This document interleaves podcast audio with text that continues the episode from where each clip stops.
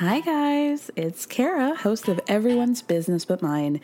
And let's be real, one thing that makes the show possible is by selling sponsorships to advertisers. One way you can support us in getting more sponsors is by telling us a little bit more about yourself. You can do that by filling out a quick survey at the link in the show description.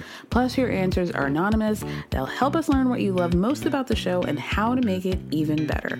The questions will ask you about the things that help advertisers understand the audience. It'll only take a few minutes, and it's an easy way to help the show. So you can find the link in the show description. Thank you so much, and stay tuned for the rest of the show.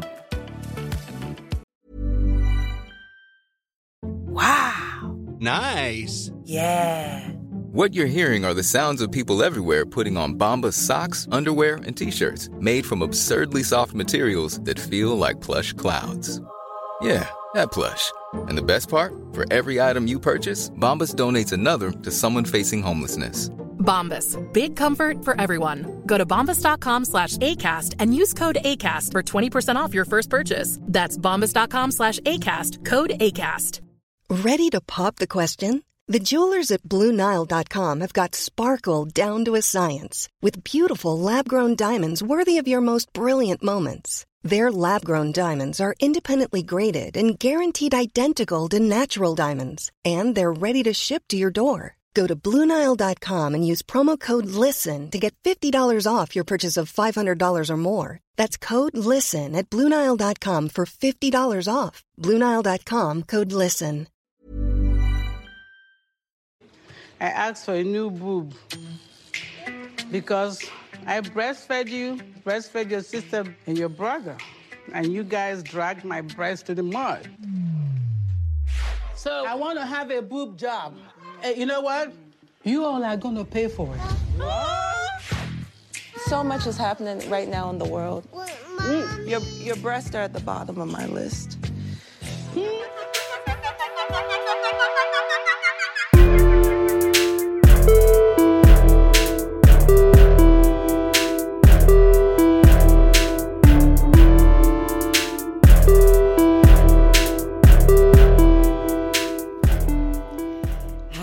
Welcome back to another episode of Everyone's Business But Mine with me, Kara Berry, our Friday Housewives edition.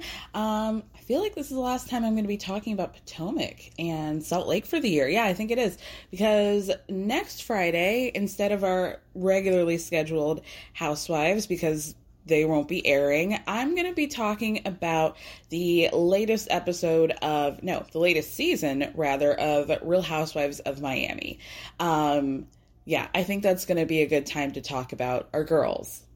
Ooh, it'll just be like a light chat, you know, just, just quickly go through the things that are going on. Maybe I'll, I'll get into them later. I really, honestly, like, you know, just between us, if they didn't drop on Thursdays, I would really probably replace Salt Lake with Miami, but I can't. Oh, duh. See, I should not like think these things through on mic, but here I am. You know, we're all in this together. It's fine. Um, maybe, definitely, actually, I'll probably put Miami in Monday's episode since Winter House is over. Ah, easy peasy. There you go. There you go. Um, let's get into what happened this week, starting with Potomac. Uh, oh my God, by the way, by the way, I've already talked about this once this week, but Ashley and Luke keep hanging out with each other, and I keep loving it more and more. I do. I, again, like I said with Maya, don't know what they're doing. Don't know if this is real. Don't know if I'm on sure ground here, if I'm on like a solid, uh, you know, lake of ice to put it in terms that Luke understands. I don't know. Or if we're on shaky ground here, but I'm loving it. I'm really loving it. Every picture. Oh, I can't. and I hope you guys are on the ride. I feel like, you know, not to pat myself on the back, but I feel like I stand them pretty early and now people are hopping on the wave, but you know, that's fine. That's fine because I need all our strongest soldiers to make this happen. I really do. Can you imagine? and, and Robyn uh, asked the question that we were all wondering. Okay, so is this your boyfriend or not? I don't think we've gotten a response from from Ashley so far, but I will be checking Instagram periodically to see if there are any updates as we record. Fear not, fear not. Um, so let's get into Potomac. this episode, great.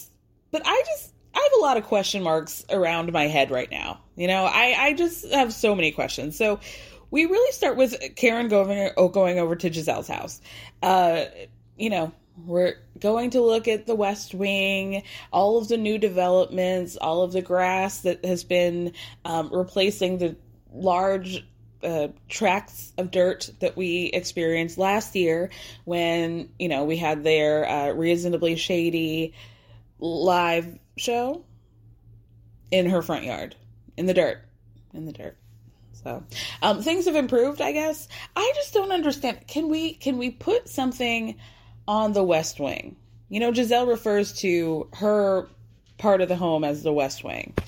A producer asked karen if she could say anything nice at all anything nice at all about the house. And she's like you know i really like the chandelier in the entryway. Then she kind of sits there and she's like god i wish i had anything else to say that was nice. Jesus couldn't think of one i just want her to like make the west wing to go back to my point i want her to like put a different facade on the west wing so that it makes sense like somebody said did, was it karen who said it looks like a like a um like a Monopoly house tacked onto a real house. And that's exactly right. It looks wild. And I don't see why she doesn't see that. What are we doing here? Forget the outdoor movie theater. I mean, it's not, Maryland is cold most of the year anyway. Forget that. Put it, I mean, even stucco. Even stucco would be better. You know what it looks like? It looks like the first house that you moved into after you graduated college, or like maybe when you were 20, like maybe when you were a junior, and then it's like attached to your grandma's house. It just doesn't make sense to me. So they're catching up on, you know, post Miami stuff, where Karen is with her friendship with Mia, which gives Gizelle uh, an opening to talk about Jacqueline and Mia's relationship and how Mia got tipsy, spilled the beans about Jacqueline um, fucking one of her ex boyfriends. And now, be- because of this, in Gizelle's mind, if there were past situations where Mia and Jacqueline, you know, between them, does that mean that it's currently happening now? And is Gordon involved? Karen's trying to hide. She's trying to hide behind one of her curls of her wig. She is not trying to hear this. And in a confessional, she gets it completely right. Mia, you open your mouth one too many times. You uh, said it anything in front of Gizelle. You fucked up, girl. And now you're going to have to do damage control because Gizelle's going to tell everybody your whole business. Here's the first question mark. Why are we talking about any of this? Like, I'm of two minds, and I think we all are of this, right? One, all of the questions that gizelle was asking, Robyn asking, do you guys get it on a couple episodes ago? All of these are invasive questions. And doubly so from gizelle who keeps her business very close to her chest. Her probably, you know, fuchsia polyester uh, adorned chest. And I, the fact that she gets like, carte blanche to get all up into the dirty details of everybody. And also, she makes these very weird conspiracy theories. Like, she was the one who said, Did Wendy get her titties done because she's feeling insecure because Eddie cheated on her because it happened on, like, reality blurb, no shade. But, eh, like, she's the one who lets her mind go to these wild conclusions and then she gets other people wrapped up into them. And now we're having these conversations as though what Gizelle's saying makes sense, and it doesn't. Like in the real world, if your friend was like, yo, I heard you hooked up with uh, your friend 10 years ago, 15 years ago. Are you guys still doing it? And he, are you, fu- is he fucking your, is she fucking your husband? What? What? That's a weird question. Like, I would never ask my friend. like, that's not normal. Like, on what planet does Gizelle deserve this information? And also, you just like made shit up out of thin air. It's wild. But okay, my other mind, and I think we're all of the other mind here, that Mia and Jacqueline keep towing the line and making it seem like something's going on with them and being very elusive and oh i don't know. Every time somebody asks a question they just don't want to say yes or no. And so it's fair to have people wonder i guess but it's also technically not their business. Not that i host of everyone's business but mine should be talking about you know when we should or should not have scruples i guess. But i feel pretty entitled in this one so then we cut to Wendy, who is at the hospital. It's five o'clock in the morning.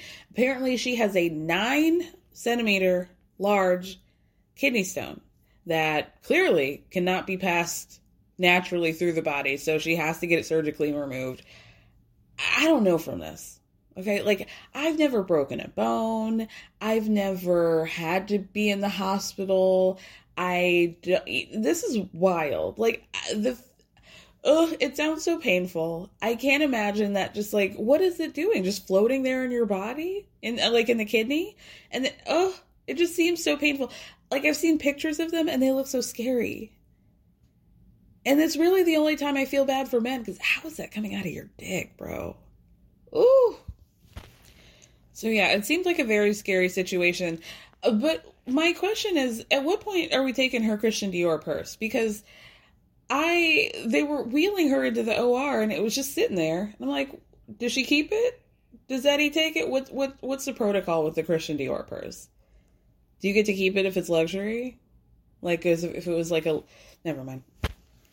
Ashley's only real segment by her own this episode was I don't know, her nanny and Dean go over to Concrete City and she announces that Michael has found her a house. It's five bedrooms, big backyard. She's going to check it out.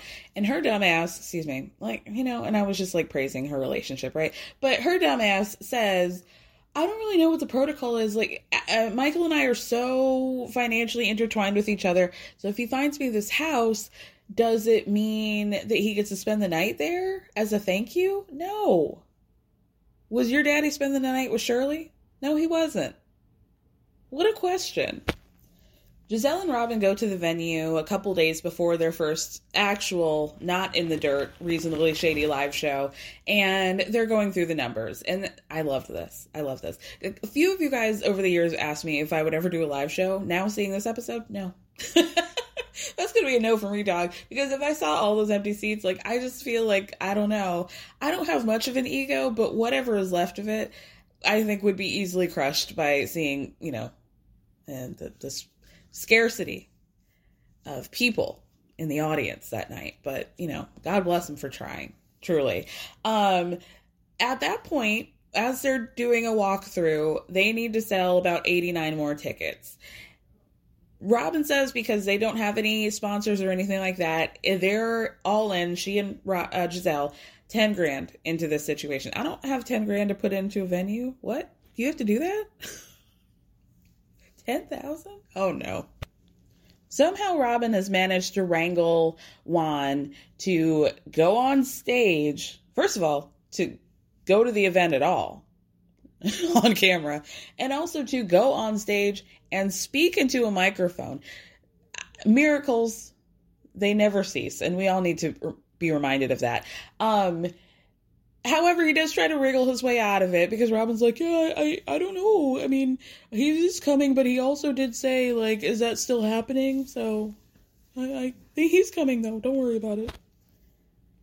So everybody's got questions about if or specifically when this wedding is happening. So Gizelle says, you know, listen, my feelings were a little hurt finding out that I wasn't invited to your wedding. However, ironically enough, I just happen to have my calendar app open. So if you've changed your mind at the last minute, you know, I'm free. So if you just want to give me a date, I can put it in there.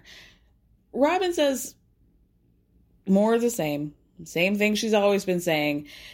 Gizelle says in a confessional, they've been engaged what three or four years now. It's it's been two. The listeners, it's been two years, but you know, nevertheless, she's her point is still right that it's been a while, and uh, what's going on, girl? What's going on? Robyn says she needs to talk to Juan about the prenup, which we see a little bit later. Before that, Candiace is in a full red Telfar outfit on the ground doing crunches uh, backstage for her uh, insecure music video. Dorothy's there. Miss Dorothy's watching her from the couch and goes, Oh, are you getting in shape? Okay.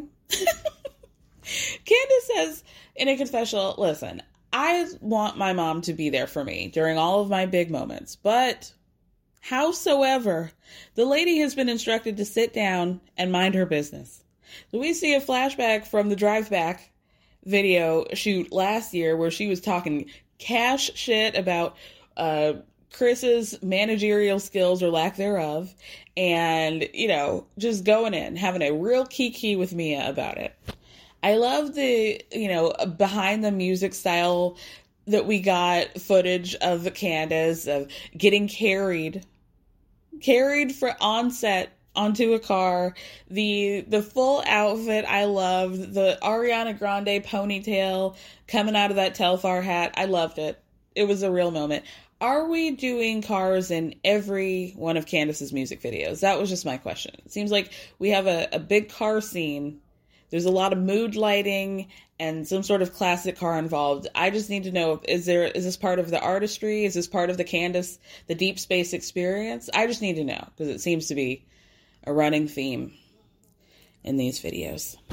So my next question is they put on the screen that there was a $25,000 budget given provided by the record label for this music video. So, you know, we're not out in the parking lot at this point. We're on set we we got the whole thing going. We got a whole crew of people, and professional cameras, etc. Trina agrees to be in this video. So how much did Trina make to appear in this video? Did she just do it for she had to have done it for free, right? How is your budget 25,000 but you have Trina in the video? What what is her appearance fee? Trina, know your worth, girl. Know your worth. Now, granted, and no shade to the baddest bitch, no shade to the Diamond Princess. It seemed like most of her moves in the music video was just, I'm gonna look down and then look back up and then look down and then maybe I'll, like, you know, run a finger through my ponytail as well. It, you know, it wasn't much. I'm just saying, I, I just feel like in terms of her legend status, I think she deserves uh, 25 seems like what you would give Trina for for this one scene, right? I just don't understand. But anyway, the video looked great. It looked really cute. The little scene that we saw looked super cute. And Candiace says, Hey, I want to be considered an actual musician. I don't want to just be considered uh, another housewife making a beat. You know? I, I want to I want it to be real. So I'm here for it. You know, I, I think we should all agree. Listen to one song if you haven't, and just be like, you know, go to go onto Spotify or whatever, check out Deep Space, and be like, yeah, this is like an actual song. This is certainly no on display, and we can say that for sure. It's for sure a more elevated experience than Simon Van Kempen's "I'm Real." Do you remember the? Yeah, look that up. That'll be a throwback for you. So then we head back to Robyn's house. I swear, I thought I saw under the wand it said Robyn's fiance question mark. It didn't. But that's just what I thought I saw. My my eyes were playing tricks on me. So Robyn tries to broach the topic of uh, you know, the prenup, right? And and getting married in general by saying, "Oh, um, Gizelle was asking me when we were getting married. Isn't that crazy?" And I was like, didn't have an answer for her. That's wild, right? I hate what Juan said. I hate it. Juan says, well, just basically let me know what the date is. I already told you, Robyn, like this is all about you. This is your thing. I hate that. They do agree that they want the kids involved. And he did, he was like, now that we're on the same page about. But bro, this is now your second wedding. Do you want to marry her or not?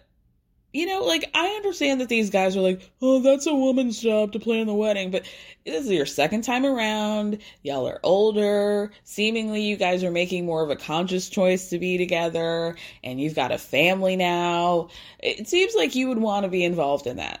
seems like you should want to at least be like, this is your day and this is your moment. Like, she's not 20 You know, you know what I mean? Like I, I would feel really insulted by that if I were Robyn. But, you know, I'd probably be insulted by a lot of things that Juan does. Robyn doesn't seem to be.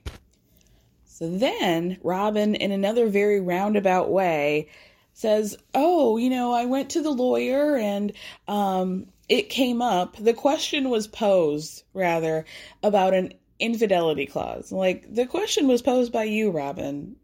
That lady didn't say anything about an infidelity clause. Juan Dixon has the audacity to mumble under his breath, I don't think that's going to be an issue. Juan? Isn't that the whole reason why y'all got divorced in the first place? Because that was an issue. And quiet as it's kept, the streets stay talking about you having girlfriends and being very open about the fact that you and Robyn are doing whatever you're doing, but it doesn't really affect your ability to be dating other people. So, allegedly. Allegedly. So, that's not going to be an issue. Mm-mm. Not when, how many seasons ago you were caught on a hot mic talking to a producer about how the only reason why you're with Robyn is because of the kids. That's the only connection that you guys have. It's, that's an issue, my guy he tries to justify it by being like, oh, how long have I known you since we were 16, 17 years old? But again, bro, that didn't stop you then. Why would it stop you now? It, bro, bro. Okay, good, good not. Robyn says, you know, you hear all these horror stories. I'm like, yeah, your own. American Horror Story Dixon. And then Juan says, Well, we're not these kind of people. But then Robyn says in a confessional that the first time they got divorced, Juan had a girlfriend. At times things got really contentious, but ultimately the reason why it wasn't dramatic is because they ain't have no money left. And she can't imagine what it would have been like had there been actual money involved that they had to divide. So, I mean, fair. And like, y'all are too old to be pussy popping around these subjects. Like, y'all need to really have a conversation. I'm hoping this is just for television and that real conversations are being had behind the scenes, but like, what we see is real concerning. Cause, like, this is a conversation. Yeah, like, you shouldn't be marrying anybody who you're talking to like this, but like, if you are, you should be half of y'all's age, you know? Because then there's a reason. But you've been through the fire with this man. He's been by your side in your life for over half of your life, you know him. You know him. And yet you still can't have these transparent conversations about your relationship. Eh. So then Robyn tells Juan, you know, I'm not going to put anything in that, you know, prenup. I'm not going to put anything crazy in there. And he goes, no, I don't know that. what are we doing, guys? Let's really think about this. I know they got that marriage license not too long ago, and you only have so long to sit on that. I f- have a feeling we're gonna get some sort of New Year's announcement. That that's my vibe, or like Christmas. They're gonna do something like that. They're like, oh, we went to the Bahamas and we got married on, you know, in just the four of us, and that's like that's cute for y'all. But I really, I hope that they've had some actual conversations. Moving on. After that, we see Wendy. She has recovered from not one but two surgeries that she's had to have in the past week, looking better than I do on my best try, on my best day. she got the Chanel earrings, the little cute little jumpsuit. Oh, she looked so, so cute. And her mom's trying to help her, just doing the very mom thing. You know, I love like, you know, I, you know, as I'm getting older, my mom's getting older, and I have to embrace the fact that like sometimes she annoys the shit out of me. And that's love and, and that's really love. So when I'm watching Wendy's mom ask her if she wants a pork chop and a glass of red wine after she's straight out of surgery. you got to cherish those moments, you know? then they have a conversation about how they've gotten into a cycle of working too hard. Wendy's mom was working too hard. She just went to the hospital. They told her, you need to, you know, chill out. You don't have any real health issues, but you're stressing yourself out. You're running yourself too thin and you need to calm down. Same thing that they told Wendy. Wendy's been avoiding pushing this baby of a kidney stone out of her because waiting till the next speaking engagement, the next this, the next that. And then here she is in the hospital at five o'clock in the morning, and how she's got Cameron and she doesn't want Cameron to continue the cycle of working too hard, working herself to the bone. Now, I noticed this is no shade to Cameron that um, little Cam Cam, as cute as she is, was trying to help mommy uh, have some chicken noodle soup and then end up eating that whole bowl by herself. And I just feel like, you know, for what it's worth, Cameron seems like she's looking for a softer life. And God bless her for it. Me too. Then Wendy's mom makes a big shift about how part of her leaning into relaxing more is that she wants new boob. Okay? She said, I want new boob and you're paying for it. And I want it now. You, your sister, your brother sucked me dry. And I, I'm not taking it anymore. Wendy shuts that down right. She's like, I'm not worried about your breast right now, Rom. Like I'm working off this milk of amnesia. We'll talk about it later or never. Then Karen goes over to Mia's house and she tells her, I told you that I was always going to keep it transparent with you. So I just want to let you know that Gizelle was all too happy to tell me about y'all uh, being in the shower, you and Jacqueline taking a shower together. So she goes, Okay, so do you and Jacqueline shower together? That's like something you enjoy? And Mia kind of squints at her and she goes, I, sure, I guess. then Mia says, in the interest of full transparency, she and Jacqueline have done weird promiscuous stuff when they were kids. And Karen says, Okay, so you were lovers? And Mia goes, No.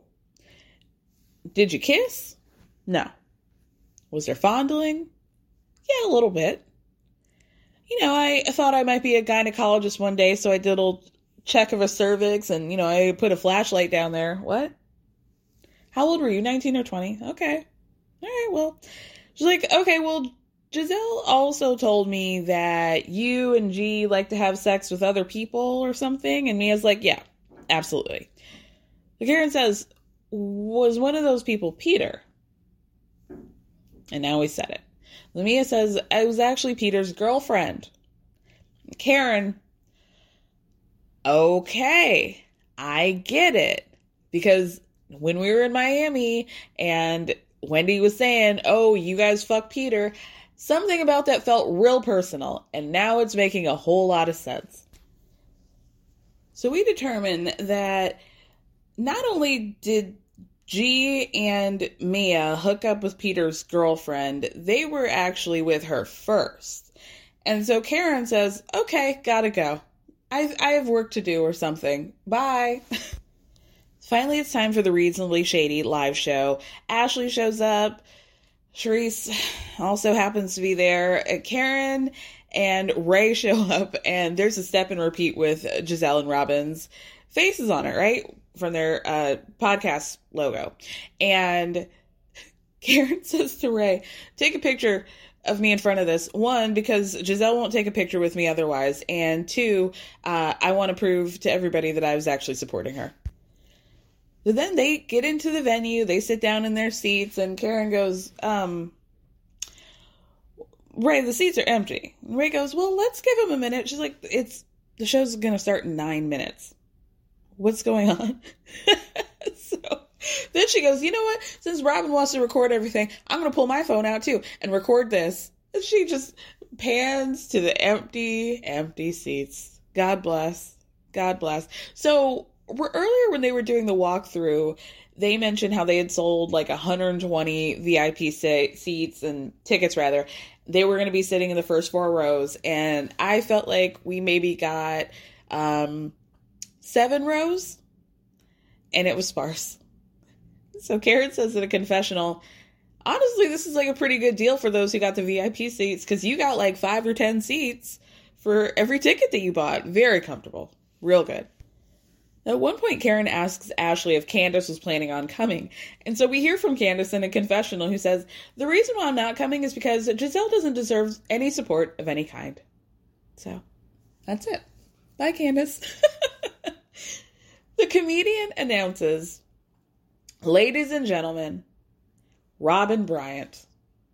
And then everybody's like, bro, are you fucking serious? And then he has to joke his way out of it by saying that he had a girlfriend named Robin Bryant, and that's why he got confused. So Karen pulls out a full notebook and pen and says, you know what? I've got some notes for my own show.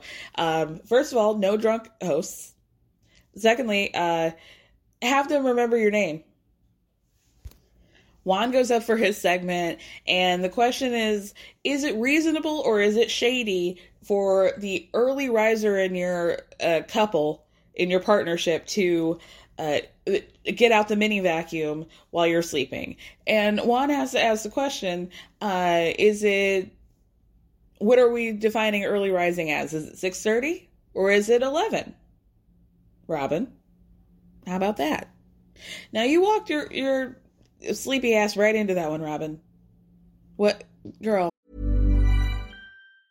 If you thought the only way to get a more defined jawline with natural looking results was through surgery, think again. Juvederm Volux XC is a non surgical injectable gel filler that improves moderate to severe loss of jawline definition and can help you achieve natural looking results with little downtime. Even better, this improved definition lasts up to one year with optimal treatment. No maintenance required. Improve jawline definition for a smooth, sculpted look with Juvederm Volux XC. For important safety information and to find a licensed specialist, visit juvederm.com. That's J U V E D E R M.com. Not for people with severe allergic reactions, allergies to lidocaine, or the proteins used in Juvederm. Common side effects include injection site redness, swelling, pain, tenderness, firmness, lumps, bumps, bruising, discoloration, or itching. There's a risk of unintentional injection into a blood vessel, which can cause vision abnormalities, blindness, stroke, temporary scabs, or scarring. Talk to a licensed specialist to find out if it's right for you.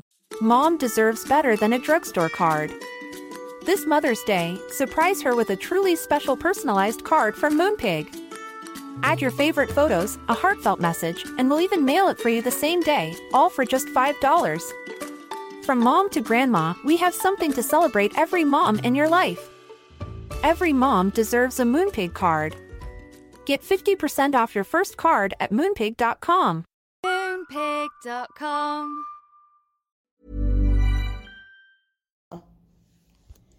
At one point, Robyn's mic doesn't work. That's another uh, note for Karen's show. There's a whole segment in which Ashley and audience participants have to do a series of TikTok dances, which seemed to take up a long time. It seemed like Gizelle thought that all of the dances were the same dance. Just a lot of uh, arm arm movements. A lot of like running, running in place seem to be happening with Gizelle. Um, so that would be number four. No dances, no boring dances. They get to the audience question portion, and of course, Robyn, did you not consider that somebody was going to ask you when the hell are you getting married? And she has to sit there looking dumb and being like, "Oh, well, stay tuned." yeah, well, I guess we all will be. so Karen says in a confessional, that was a great question. We've all been waiting seven years, not just me, all of us. Now, even though that place was definitely, definitively sparsely attended, Robyn says that they banked 14 grand. They profited $14,000 off of that show. How much were those tickets? Merch? Were they making money off of like drinks and beverages? Uh, concession stand? They must have been. Good for them. I mean, listen, actually, maybe I'm changing my tune. If I could have a small amount of people go, should actually be ideal for me, and still make a lick off of that. Actually, maybe I will do a live show.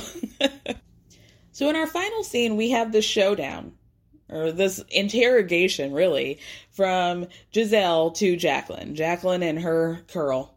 I'm going to need Jacqueline, much like Robyn Brown from Sister Wives, to find a different way to curl, comb it out, finger our way through it, through the hair. The tightest curls, girl. And what are we doing? She looks like fucking Nellie from Home on the Prairie, Little House on the Prairie. I shouldn't even know that reference. And yet the resemblance is uncanny. So Gizelle has Jacqueline sit down. Charrisse is, uh, you know, over their shoulders trying to pay attention and get a word in edgewise as she's been doing all season. So Gizelle says, you know, what tripped me up, Jacqueline, is I had this conversation with Mia, and Mia says, if I'm winning, you're winning. And if you have a Porsche, you know, it like if if Jacqueline's not riding around in a Porsche, then I'm not winning. So did Mia buy your Porsche? Do you see what I mean about these leaps that Gizelle takes? But of course, Charrisse's Eeyore ass has to be like, yeah, well, I actually thought that she was implying that she bought your Porsche too. And also, at first, like, what? And also, this is not your business. So, okay, if she bought the Porsche, then what does that mean? Like, what does that, does that move the needle? What, like, what does it matter to you? So Gizelle then asked Jacqueline if she's ever been like, hey, pick me when Mia was watching Gordon fuck some other woman. Like, let me tap in and be that other woman, right?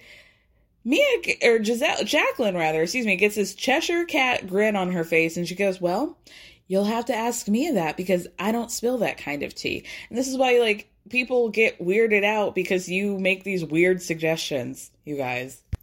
And I'm wondering, is this something that Mia and Jacqueline decided to do to kind of be like, oh, let's just always keep them guessing?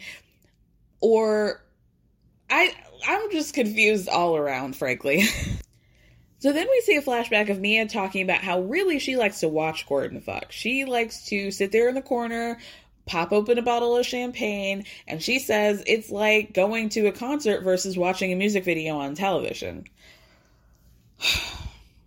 I'm really having to like compartmentalize and not actually visualize Gordon when she's talking about it and just consider Mia's husband as some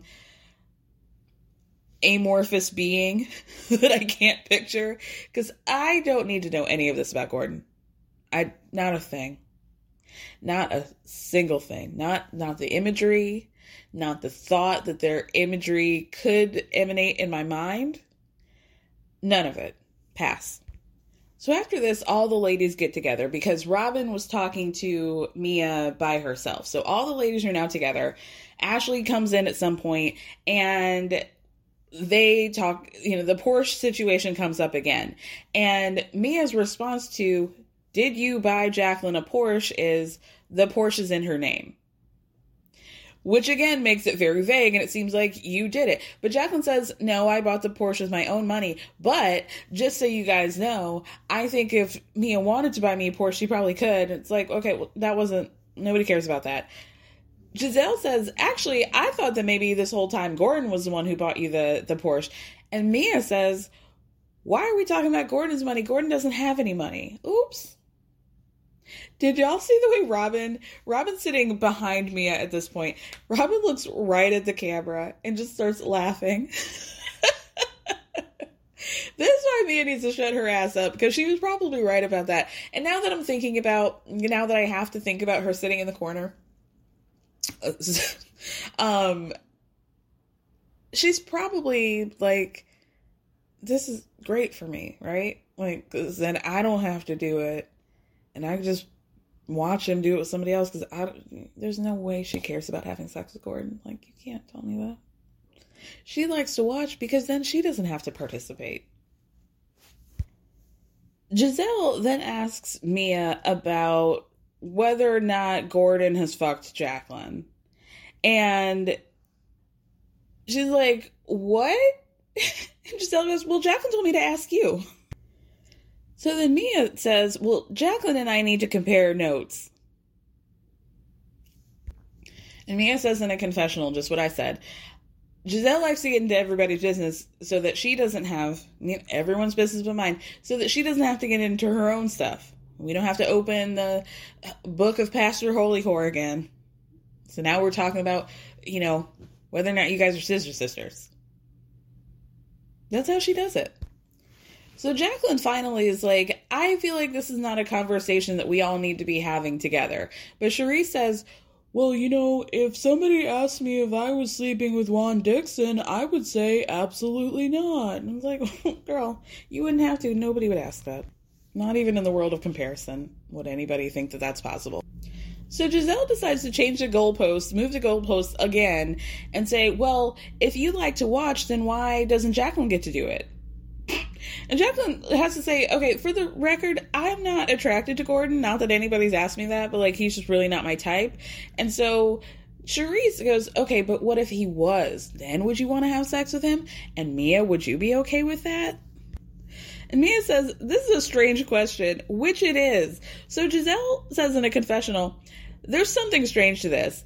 And how many showers do you have to take to get a car? It's like, girl, we already addressed the fact that Jack. See, this is that messy shit that Gizelle does. That's not cool. Like it's kind of funny, but it's not cool. and they need to stop giving her ammo because she will take it all the time, every single time. Goofy, goofy. Oh, okay, let's move on to something. Oh my god. What the f- happened? Oh my god. What happened? What happened? All right, guys, we're going to talk about Salt Lake City real quick. I know I promised last week that I was just going to hit some beats, but this week I really am. A, because I'm trying to cruise into the holidays, you know, you feel me? And also, I feel like we're all having a collective uh, fatigue with Salt Lake City. So I think just to talk about the most important things is the best way to go about this. Y'all, doesn't it feel like we've been in San Diego? Like, we might as well just call this the Real Housewives of San Diego at this point. It's only on day three, and yet it feels like we've been there for months at this point. I, I wow, wow. Um, Meredith and Jen are both stumbling around the house like zombies, like a thriller video, and Jen has this portable fan. It's like a whole moment. Um, then we get the text from Heather. She's in her casita. First, she texts Jen to come over. It's urgent. It's important, right? She shows Jen her eye. Jen's like, What the fuck? She gets up. Can I touch it? And she asks her what happened. And Heather's like, I don't know. So then Joe notices all these like red marks, looks like scratches all up and down Heather's arm, her right arm, right? And they're trying to figure out is that lipstick? No, there's scratches. No, I think it might be lipstick. Heather's already trying to cover for something. So she says, I don't want to get anybody in trouble. So that's why I need you to help me figure out what happened last night. So Jen says, okay, bet. Like, I'm picking up what you're putting down right now. What about we just tell people that your eye is a deep purple because a spider got into it and laid eggs? Heather says, why would you have to say that? Like, why do we have to? I'm trying to help a situation here, and now I'm thinking about spiders laying eggs in my eye. So then Heather says, we need we need a good cover story because I don't want any of the ladies to get in trouble. So they just both agree, we don't know what happened. Total amnesia. So then Heather texts Meredith. She comes over. They show her uh, uh, Heather's eye and she goes, Is it obvious? Bitch, are you serious? It looks like Grimace, the big purple thing from McDonald's, is trying to birth himself outside of Heather's, like through her eyelid. Is it obvious? What are you talking about? Meredith is horrified. We get a flashback of what happened in the casita, who was in and out.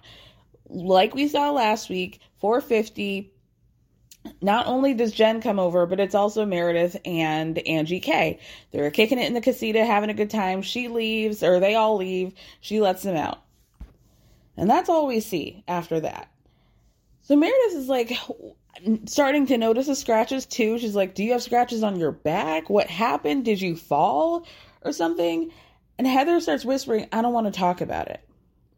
So Meredith is like, okay, this really seeming like Heather was physically battered. What the hell's going on? But Heather maintains, I don't recall, I don't know what happened. So then Lisa and Whitney are still forging their relationship. Lisa goes over to Whitney's. I love that she was using a Trixie Mattel Cosmetics uh, uh, mirror to put her makeup on.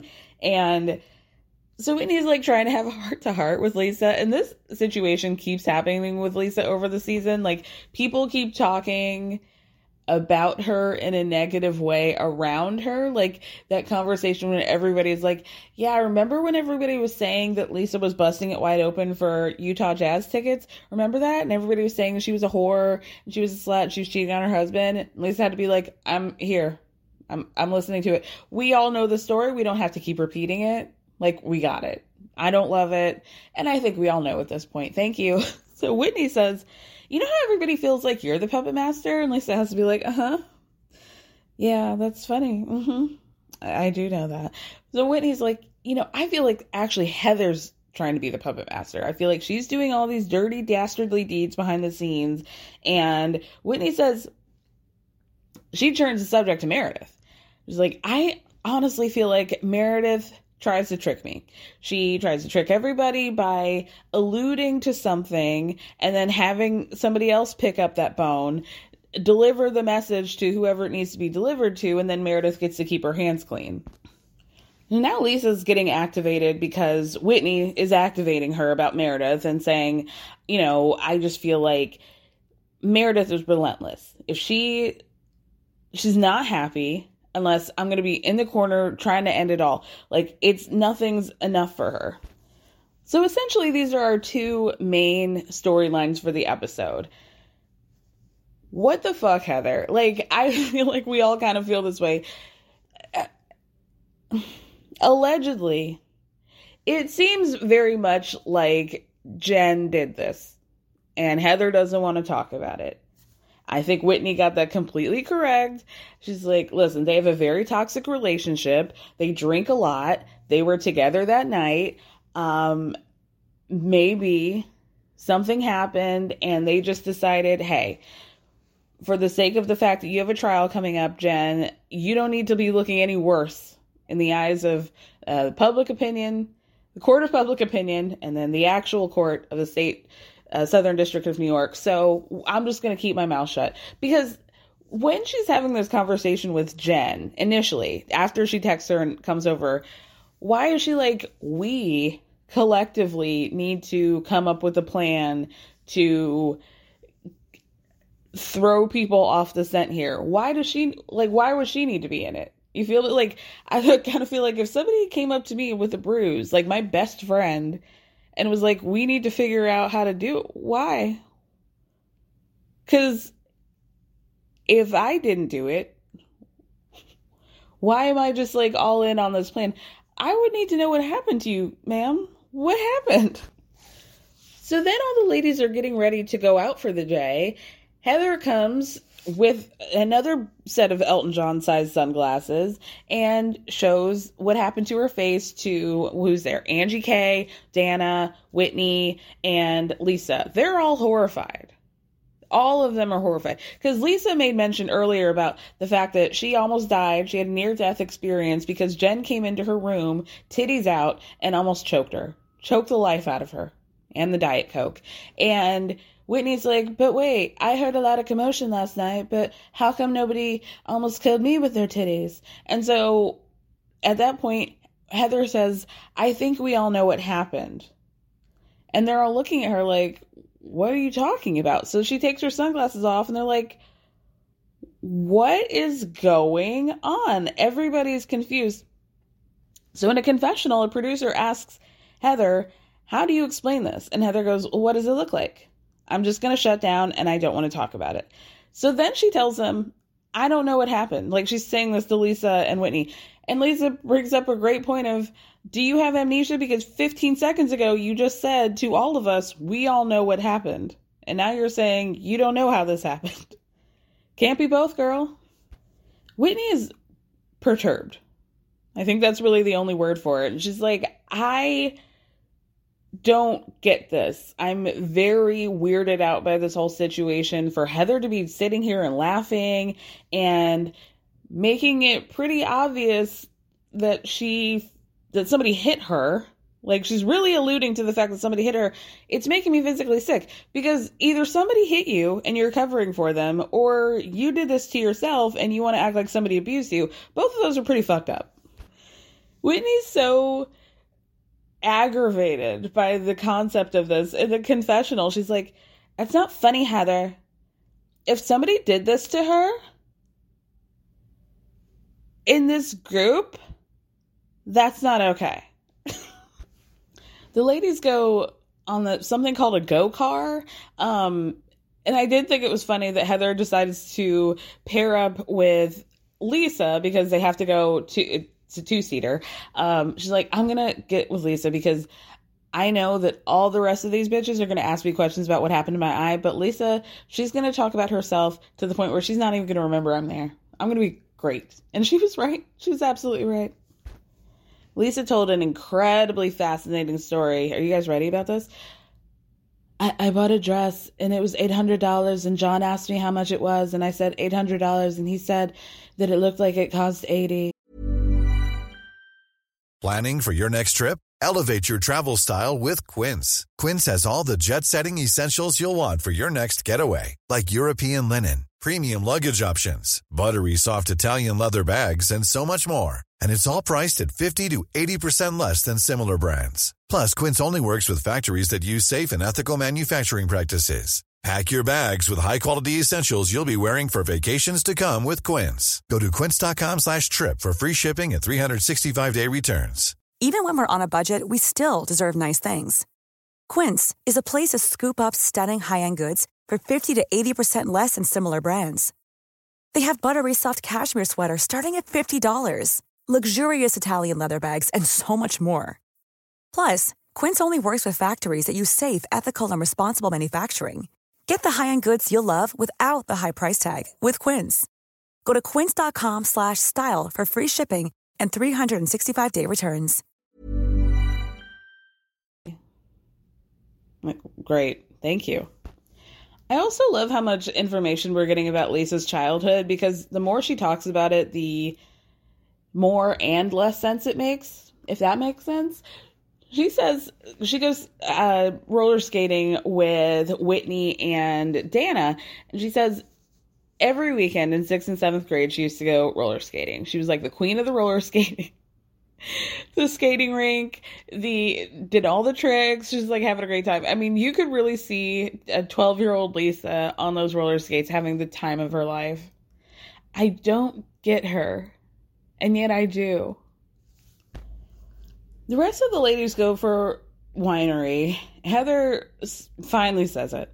Finally, can I get a meal that requires actual utensils? Everything we've been eating this season has been on a board, a little rolled up cheese, and cold meat. Can I eat an actual hot meal, please? Meredith tries to pin Heather down about her eye again. She doesn't want to do it. Slippery, slick Willie, right? Then she tries to get all like metaphoric and weird, mafia style, cowboy style in the confessional. It's like, I'm not going to spew my theories until everybody spews theirs. And that's the game in all of this. I can't say anything. It's like a game of Texas Hold'em, and nobody's going to show their cards. What are you talking about, ma'am? What are you talking about? Heather goes on about how she would have normally called Whitney after her mysterious injury, but she found out that they were on a friendship break, so she had to call Meredith and Jen instead. So Jen says, you know, then, sorry, then it goes back to Heather has this hang up about Lisa's friendship with Whitney, or rather, Whitney's attempt at a friendship with Lisa. And I don't know why it bothers her so much, but it's like, baby, your slip is showing, and it's giving hater. It really is. And it's getting weird. It, it's like, okay, she feels like Lisa's trying, or excuse me, rather, Whitney is trying to throw Heather under the bus in order to be friends with Lisa, which I don't feel. I do feel like Whitney probably always wanted to be friends with Lisa, but due to her loyalty with Heather, she felt like she couldn't. I do feel that way. But I also feel like I don't know if that's exactly what's happening now. I think Whitney just feels like you're a bad friend to her, and she's like, well, I'm going to use this opportunity to form a friendship with Lisa. I don't really think it's like as sinister as Heather is trying to make it out to be. But Jen decides to get real messy. She's like, Well, I feel like maybe Lisa and Whitney are friends or they're forming a friendship and a bond because they're both going through things right now. You know, Justin lost his job and Lisa has that SEC filing against her. okay. Okay. I guess. I mean, you also have some things going. Never mind. So Jen goes in on Lisa. She's like, "You purported yourself to be the richest bitch in this whole group. So why are you filing for some twenty-five thousand dollar crowdfunding grant? Because when you file for that kind of stuff, you have to disclose all your shit. Which you know, I, I could understand why Jen would know that that's maybe not the best idea. Because the gag is, I'm sure, like, quiet as kept, Jen probably tried to do this with her own thing, and then she was like, mm Let me make a U turn because I'm going to have to be honest on these filings, and I can't do that, can I? Lisa finds out everybody's been talking about this filing because Dana decides to tell her that Meredith had mentioned this like a week ago or a few days ago. Lisa's pissed. She's like in a confessional, this is bullshit. Meredith is upset because of the hot mic moment and now she's retaliating. She's trying to disparage my name, my business, my family. I'm sorry, my businesses aren't failing, they're thriving. So then Lisa explains that the filing wasn't about Vida it was about a different company that has like one outlet that they own that's nationwide. I don't know what the fuck she was talking about, but then she's like, "Listen, I can pull my receipts and um all of my POs and I would think that Miss Meredith Marks would probably have to sell a lot of jewelry to even hit one of the ones that I have. So, top that. And then Lisa says Meredith is always talking about how her family, her business, my man, my money, my mansion are all off limits, but Meredith just came for all of mine. So you know what? Maybe things aren't off limits anymore. You know what? Meredith said I had mental health issues. Okay. Oh my God. I'm not the one who pops pills, bitch. You are. oh, and uh, score uh, number two, two points up on the board for Miss Barlow. Meredith is still talking cash shit about Lisa in a sprinter on the way back to the house about how much work it is to file this particular filing and how she can't imagine this is some rich rich people shade. I can't imagine having to do all that work at this point unless I really had to. Like it just doesn't make sense to me. You know, you have to be really open about your financial situation too. Gosh, it's just like a lot of work unless you really, really need that money, it seems like not even worth it. Like twenty five thousand is nothing to me, but Lisa must have desperately needed it. but then Meredith does her classic shit, and this is I feel like the stuff why people don't like her is that Angie asks Meredith, okay, Lisa, maybe or Meredith, do you feel comfortable talking to Lisa maybe one on one about this filing? And Meredith's like, oh, I don't care. like I have no skin in this game. I just just we were just chatting. All right, let me wrap this up real quick. Okay, so Angie K, when they get back to the house, ends up telling Lisa what everybody was talking about with regard to her money. So now Lisa's really pissed off. Also, this is a they're having a Greek goddess themed dinner, and everybody seems like already knew, like drag race rules, that they were supposed to come prepared with a costume. So everybody has one. Somehow, Heather manages to get herself an evil eye um, eye patch for herself.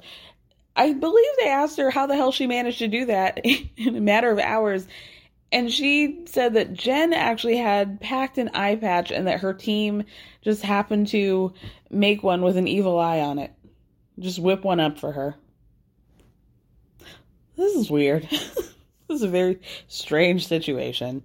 But you know what? Heather knew to just be like, oh, Jen had it packed in her luggage because they're like, yeah, that makes sense. It, it does seem like Jen would just pack an eye patch just in case. And also, apparently, beads. Enough beads to make an evil eye. How did they do that? Anyway, Angie K gets the quote of the episode by saying in a confessional that Heather and Meredith have both experienced Jen's toxic behavior, but now they're supporting it. She goes, We know Meredith loves her feathers. Birds of a feather flock together, but not they're not pretty birds. They're seagulls. And everybody hates seagulls because they shit on people. Also, Lisa said she was dressed up like Helen of Troy. but was it like I don't know what they call that print, but you know, it's like typically what they made for those old Chanel suits, like that print in a two piece tube top with um bell bottom pants. Babe, when did Helen of Troy wear bell bottom pants in 1332? What, what's happening? and Heather says, did she Google Britney and Justin at the Grammys on her way to Google Helen of Troy? Like, what happened? I love that Lisa gets away with doing whatever the hell she wants, especially with regard to her wardrobe, because she just acts like this is what I'm doing. No, I'm I'm selling it. This is the costume, but it's not, and she knows it's not. and she gives all the girls evil eye necklaces and tells them if she doesn't see them wearing it, she'll unfollow them on Instagram. My God. Whitney decides to break the ice by asking who filed the SEC or who talked about it, who brought it up, right? And Lisa tries to call out Meredith, but Meredith's like, I just mentioned it in passing. And the only reason why everybody knows is because everybody was there for that singular conversation that I mentioned in passing days ago, and not also the conversation that we just had like two hours ago in the sprinter. Not that. And not also the one before that. But it's okay. I'm just in passing. Lisa really starts to get pissed off. And Heather noticed it when she gets to the table. She's like, something weird's happening. I can tell Lisa's pissed. I just hope that I can see everything with this one eye I have because it's going to be good. I can tell. So she was right. It was good. She starts imitating Meredith. Somehow, I guess in her mind, Meredith has an English accent. She's like, "Oh, darling, uh, you going to talk about my husband who doesn't have a job? How about that? You know." So they're going back and forth, and finally Lisa looks over to Angie for backup. Like, hey, are you're going to talk about this filing, right? So Heather goes, Oh, Angie. So you're telling me that you ran to Lisa right after we got off that sprinter to talk about what we said on that van. Real cool, Angie. Thank you. And then Heather says in a confessional, Angie, you're a dummy. You're uh, clearly you're trying to endear yourself to Lisa, but why would you bring up some embarrassing shit? She doesn't want to talk about that. Act like you didn't hear anything, girl. At some point, Meredith really starts getting activated about how Lisa, pointing her finger right at Lisa, you affected Seth's 4,000 employees when you talked about him not having a job. It's like, I, okay, I think, mm, I don't know about all that, girl. In what way? How? How would saying Seth doesn't have a job be like, let's just close up shop here right now? Everybody else is fired because this woman it, with just a bra on is screaming about how this man doesn't have a job. That doesn't even make sense, Meredith. Like, what? then Meredith gets mad at Lisa because Lisa claimed that Meredith was saying that she was mentally ill and how disgusting that is to make a claim like that. So we see the flashback in with Meredith in which Meredith tells Lisa if you feel like the way you're behaving right now is normal and you don't want to seek out help, then there's really nothing I can do for you, Lisa. But if you do want help, I'm going to be here for you. And Lisa goes, What kind of help do you think I need? She's like, I don't know. I don't purport myself to be a doctor. I don't profess myself to be a doctor. then Lisa starts to pull out her degree, and by her degree, I mean Meredith's degree on her. She's like, You're a lawyer, Le- Meredith. I know you understand what intent means and how it means everything. Lisa's saying, I just did this one rant. It was just one thing, and you're like nailing me to the cross like Jesus was because of it. And Meredith says in a confessional that it's actually been a multitude of things over the years. Do you guys ready for this list? First of all, um, Lisa's been talking behind her back. Secondly, she did not call her as Meredith's father was dying and she knew it. And third, the most egregious seemingly of all, because she went into great detail. Lisa canceled Meredith's makeup artist for her at the 11th hour in the middle of a global pandemic. She had no other options. Do you know how awful that is? She actually says, That's absurd. Who does that?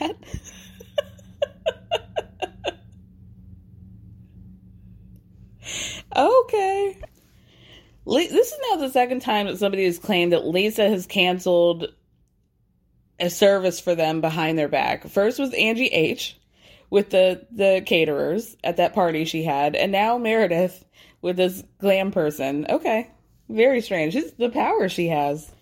So essentially, the episode ends back with Heather. The producers are trying to get anything out of Heather that they can regarding her eye. And a producer makes mention of, Oh, Heather, you're saying that you don't remember what happened. She goes, I didn't say that. I didn't say that I don't remember at all. I never said that. It's just like the first rule of Fight Club. You just don't talk about it. So then Heather tells the ladies,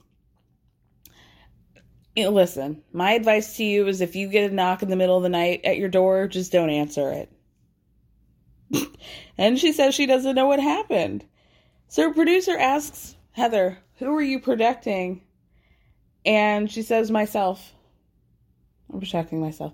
I mean, girl, I think we'll just say Jen did it. I mean, we're going to find out. Well, you know what? I bet we're going to find out at that reunion, aren't we? Because Jen wasn't there. Since they pulled her invitation, I guess we'll find out. Oh my gosh, you guys. Thank you so much for listening. I hope you guys have a happy Hanukkah, have a happy Christmas, a happy holidays, or just a great weekend, a Monday off, a Friday off, hopefully both. And, um, you know, I'll check in with you Monday with a very special episode. I hope you tune in. It's going to be a two parter. It's going to be this upcoming Monday and the next Monday. Going to be a fun one, you guys. Thank you guys so much for listening. Thank me for speaking.